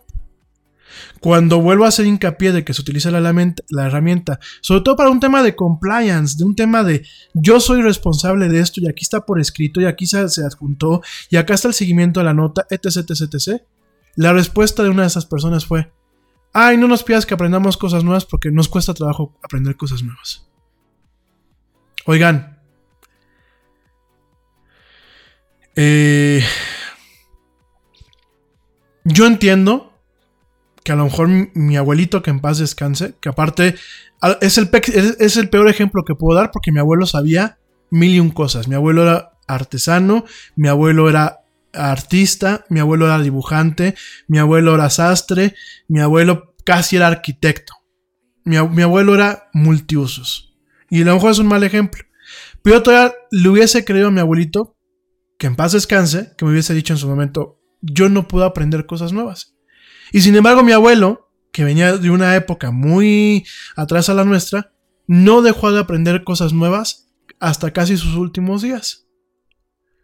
Porque si el señor tenía que vender plumas, el señor vendía plumas. Si el señor tenía que agarrar, conocer una nueva ruta del metro para ir visitar a su amigo que se apellidaba Sakaguchi, el señor aprendía. Y nunca dijo, no aprendo ni quiero conocer cosas nuevas. Y estos señores que estaban en este grupo, que algunos son de generaciones no de la mía, pero de todos modos son más recientes y son más recientes los baby boomers, que me salgan con eso, oigan. Y son los mismos que se quejan cuando llega la tecnología y les quita el, les quita el trabajo. Entonces yo creo que tenemos que tener mucho, mucho cuidado con eso, ¿no? Eh, en el mismo tema de la certificación inmobiliaria, yo lo siento, habían gente, habían personas que, se negaban a aprender cosas nuevas. Hoy eso lo voy a utilizar. No es que lo utilices, es que te va a permitir tener una ventaja el día de mañana contra los demás. Y eso, eso es algo que nos está comiendo hoy en día, señores. Ya lo dice este señor, eh, Jonas Priesing, director general de, eh, Manpower Group, em, en donde, lejos de ver el ocaso de su rol en el reclutamiento de talento, en su cuenta de Twitter afirma que es la era de los humanos. ¿Por qué? Por lo que te acabo de comentar hoy. Eh, el talento hoy tiene, que tener la capacidad de aprender cosas nuevas, la actitud y tiene que tener la capacidad de generar sinergias entre uno y otra área de, de especialidad, ¿no? Mucha gente me dice, oye, ¿Y tú qué sinergia, por ejemplo, como marketing, no? Cuando yo, yo he puesto aquí eventos donde digo marketing y, temas digitales y seguridad digital aquí en Querétaro, la gente me levanta la ceja, ¿no? Y me dice, ¿qué tiene que ver el marketing con la seguridad digital? Muy sencillo. Si yo tengo una fuga de un producto nuevo y no la tengo controlada, puedo me puede pegar la competencia. O si tengo una fuga de un producto nuevo que está en una etapa de prueba y la gente opina mal y lo, hace de forma pública, tengo ahí un problema. Hay muchísimas, muchísimas cosas en el tema de seguridad digital que van plenamente relacionadas con lo que es el marketing como tal. Y hay muchos puntos de sinergia, muchos puntos de entronque. De ahí que exista esta dualidad. Y de ahí que yo tenga estas ambas especialidades. Y que a mí me permitan entender. No solamente para yo hacerlo, porque el día de mañana, pues yo confío en que va a tener un equipo multidisciplinario que haga cada parte. Pero sin embargo, que yo tenga la capacidad de ordenarle a ese equipo multidisciplinario. Que yo les pueda ordenar con el ejemplo, que yo les pueda ordenar porque sé qué es lo que, lo que hace falta y ordenarles de forma adecuada. Porque ¿qué pasa hoy en día? Muchas, tú vas con alguien que no sabe de un tema y cómo te ordena. Oye, pues quiero un análisis, un estudio de mercado para mañana. Compadre, un estudio de mercado lleva muchas veces meses. Oh, pues yo lo quiero para mañana. Pero eso es cuando la gente no sabe. Para evitar ese tipo de cuestiones, pues yo por eso sé. Ahora, yo sé que no se puede hacer eh, atole de todos los moles, este, arroz de todos los moles, ¿no? Ajonjolí de todos los moles, perdonen. Pero sí existe una parte en donde cada uno de nosotros tenemos que tener esta habilidad que complemente o que pueda llegar a complementar lo que estamos haciendo, principalmente en aras tecnológicas, ¿no? Principalmente en aras donde ah, me vas a decir tú, oye Rami, ¿y a ti por qué, de qué te sirve tener una certificación en el desarrollo de data centers, no? Ah, bueno, porque yo puedo especificar el día de mañana, eh, ya hablando en términos de la nube, puedo especificar en qué plataformas, bajo qué costo y bajo qué condiciones quiero que se desarrolle una aplicación móvil con fines publicitarios, ¿no? O puedo especificar eh, qué tipo de plataforma voy a necesitar para el tema de un agente inteligente que conteste eh, en cuestiones de servicio al cliente, ¿no? O puedo especificar qué sistema puedo tener para un tema que me ayude a simplificar el tema de los estudios de mercado, ¿no? Y que no me vean la cara. O que sea la solución que realmente yo necesito o que mi empresa necesita.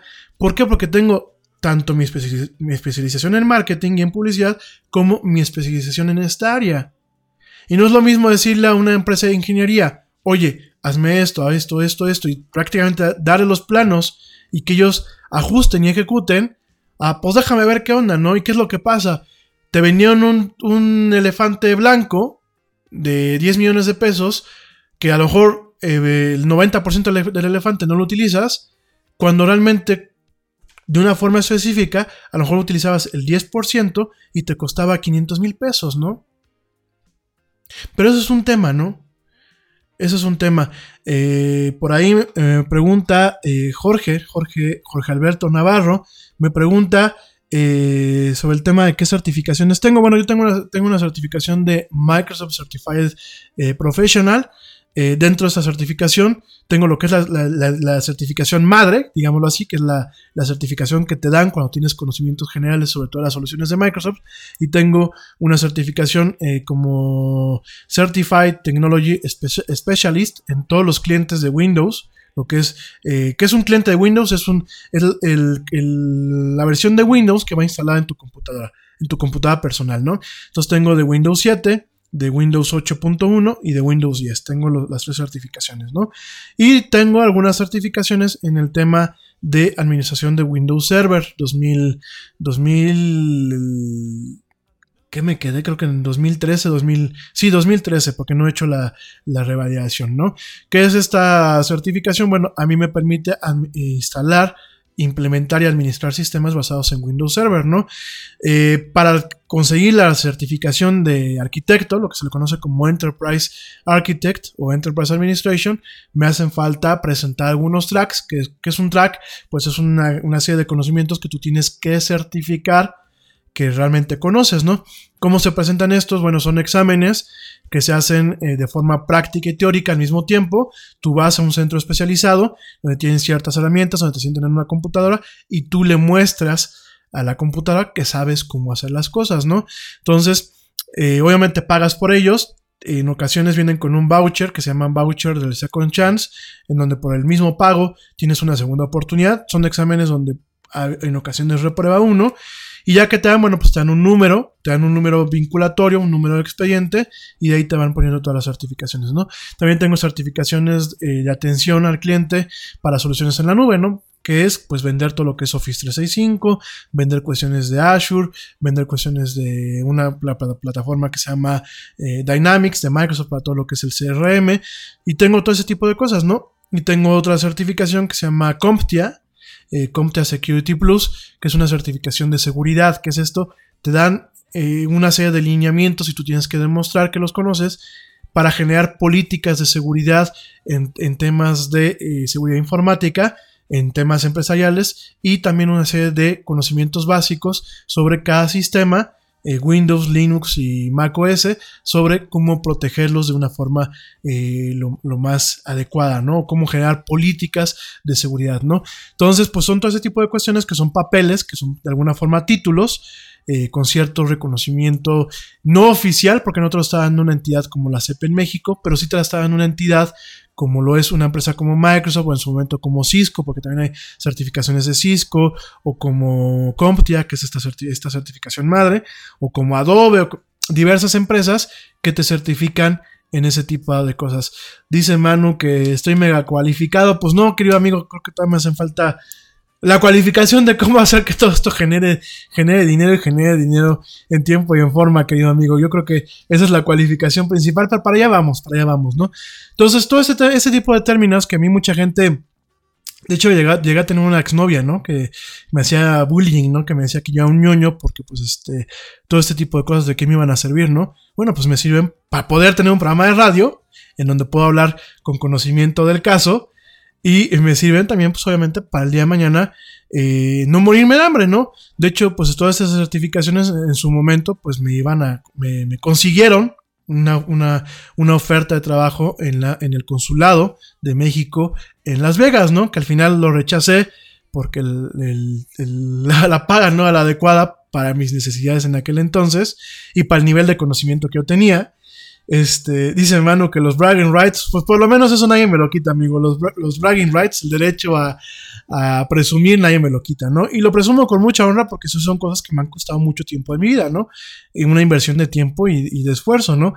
Pero eh, en ese sentido, bueno, pues este, me consiguieron en su momento, pues este tema de, este trabajo en, en el consulado de, de México en Las Vegas, ¿no? Ahí en Estados Unidos. Desafortunadamente, bueno, pues no no me pagaban lo que el nivel de conocimiento y el nivel de trabajo me realmente había ahí. Pero bueno, al final del día, pues este, son cuestiones que pues, te abren puertas, ¿no? Y, y, sobre todo, en este caso muy específico, bueno, pues me permiten eh, dirigirme a ti pues, con, con, conocimiento de causa, ¿no? Y con una serie de, de conocimientos estructurados que me permiten a mí evaluar una nota y no transmitirla sin conocimiento, ¿no? Sino directamente eh, con un análisis en base a las herramientas y a, las cuestiones que ya tengo, ¿no?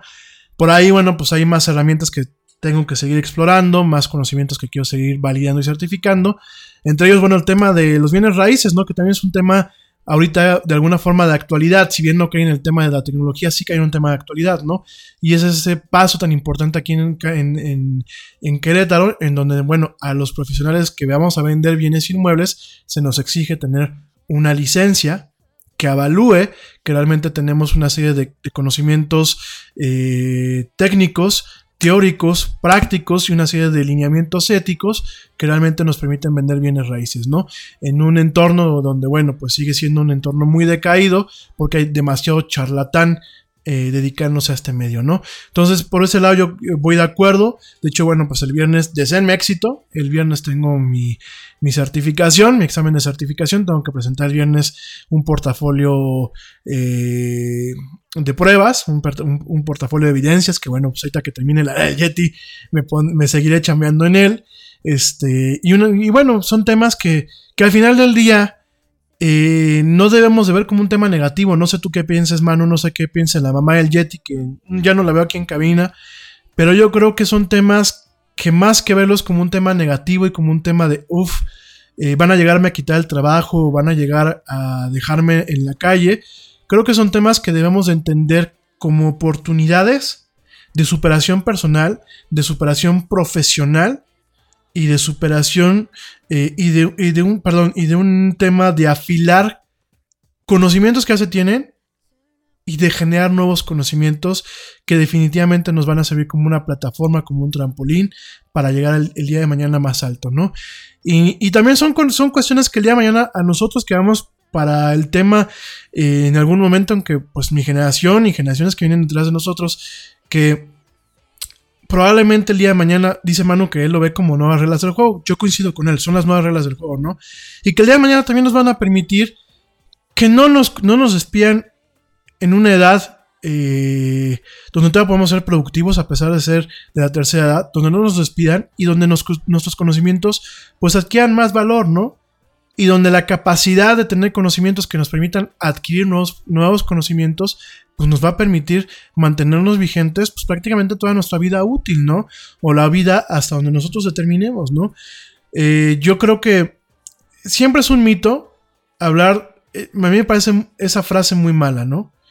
la frase de eh, un perro viejo no puede aprender trucos nuevos.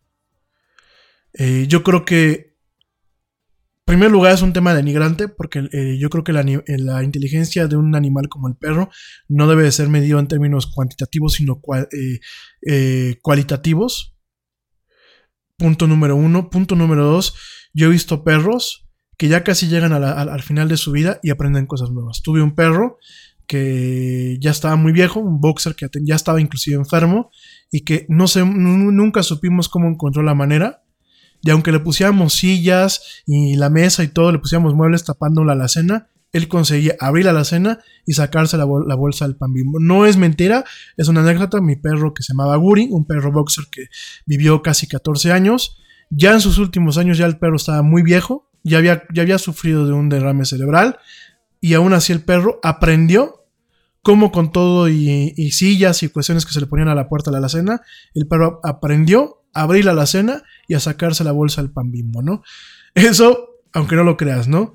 Entonces yo creo que son malos ejemplos y si un perro puede hacerlo, que no lo hagamos el ser humano, yo creo que hay un tema de actitud hacia el conocimiento, de actitud hacia el tema de la edad, porque yo creo que la edad es un tema que se lleva en la cabeza, y sobre todo conforme vayan eh, surgiendo nuevas eh, teorías y terapias en torno a lo que es la edad fisiológica, porque hoy en día ya hay en laboratorio eh, maneras de, reajustar lo que se le conoce como el límite Hayflick, que el límite Hayflick es la capacidad que tienen las células de dividirse, ya hay formas de alguna forma de rejuvenecer o de mantener joven un organismo en el laboratorio.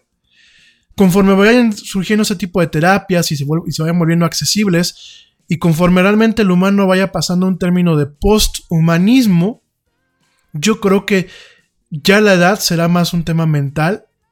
Ya lo es hoy. Yo creo que con más razón será en ese entonces un tema más mental y un tema donde la mente podrá volar o crecer o envejecer o rejuvenecerse a, un, a un, una separación firme de lo que es el cuerpo, ¿no? Eh, yo creo que uno no es, viejo hasta que uno acepta que es viejo y deja de buscar cosas que lo mantengan a uno joven, ¿no? Pero bueno, pues eso es una opinión, ¿no? En fin, oigan, pues ya son cuarto para las nueve, ya nos vamos, pero Mañana, mañana te espero en una emisión especial a partir del cuarto para las 12 del mediodía. Eh, aquí en la del Yeti. Eh, se nos quedaron temas en el tintero, por ejemplo, de cómo el product placement eh, es este tema de cómo anuncios y anunciantes van a, permitir que la NASA permita tener misiones espaciales. Lo vamos a platicar con más detalle el día jueves. también, bueno, platicaremos un poquito del 5G, de algunas cuestiones de la ley, esta problemática que está lanzando la Unión Europea. Ya platicaremos de todo esto el día jueves y mañana, mañana de esta cobertura especial del evento de Apple, donde directamente, bueno, pues estamos esperando cinco cosas, que son nuevos iPhones, nuevos relojes Apple Watch, la serie 4 de los Apple Watch, eh, AirPods, el cargador AirPower inalámbrico que permitirá cargar dos o tres dispositivos Apple al mismo tiempo de forma inalámbrica y más accesorios, iOS 12, macOS Mojave y nuevas eh, o adelantos de plataformas nuevas que vengan en el futuro. Y por supuesto una cosa más, como lo viendo lo decía eh, el célebre Steve Jobs, One More Thing, al final de la, del keynote, bueno, habrá que ver mañana qué habrá. Yo voy a estar contigo eh, platicando y cubriendo este tema desde el cuarto para las 12 del mediodía, hora central de México, en una emisión especial de la del Yeti. Ya mañana nos escuchamos. En fin, ya te dejo. Mil gracias, querido amigo Manu, por estar conmigo aquí este, eh, comentando y escuchándome. Ya te esperamos con ansias que te, te, reincorpores aquí al programa. Y te dejo, los dejo a ustedes. Bueno, a toda la gente que eh, directamente pues este, me hace el favor de escucharme. Algunos que me mandaron comentarios. A la mamá del Yeti que no, su, no entra aquí a la cabina. Ya mañana eh, o, el, jueves le vamos a abrir la puerta a la cabina. Ya tiene aquí su micrófono para que opine. Que la mamá del Yeti no, porque sea la mamá del Yeti, tiene opiniones muy, muy valiosas. Entonces, este, saludos también, besos a la mamá del Yeti, besos a todo el mundo, abrazos aquí a mis amigas, Dani Arias, que ya, ya, ya, ya veo que te estás conectando. Escúchame en diferido. Mañana te espero, Dani. Querida y guapa Dani, te espero mañana en la mañana para platicar este tema. Y eh, directamente te dejo con esta, con esta frase que me gusta mucho. Esta frase es eh, muy relacionada al tema que platicamos el día de hoy. Es una frase, eh, creo que es muy circunstancial, muy específica a este tema. La da Alvin Toffer. Alvin Toffer, que fue un escritor americano, futurista y eh, empresario, en donde, bueno, pues él discutió mucho tiempo lo que es la revolución digital, la, la, revolución de la comunicación.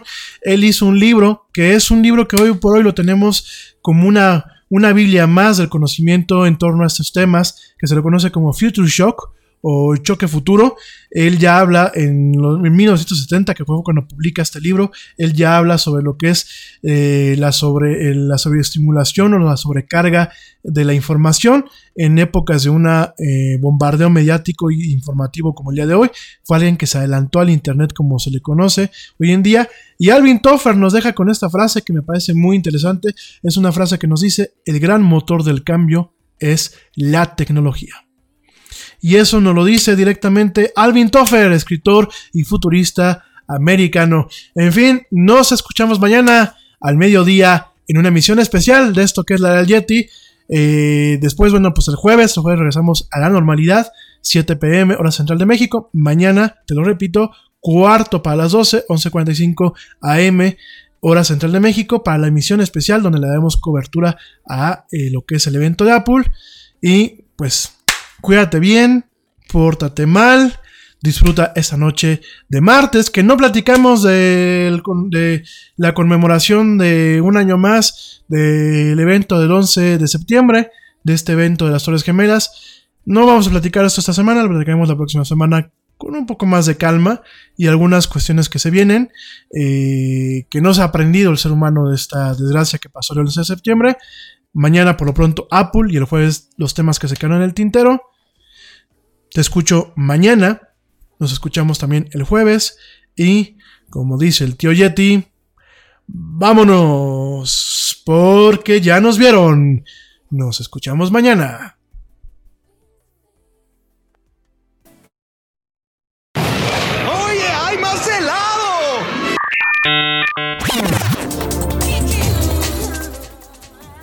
Que la actualidad no te deje helado. Te esperamos en la siguiente emisión de La Era del Yeti.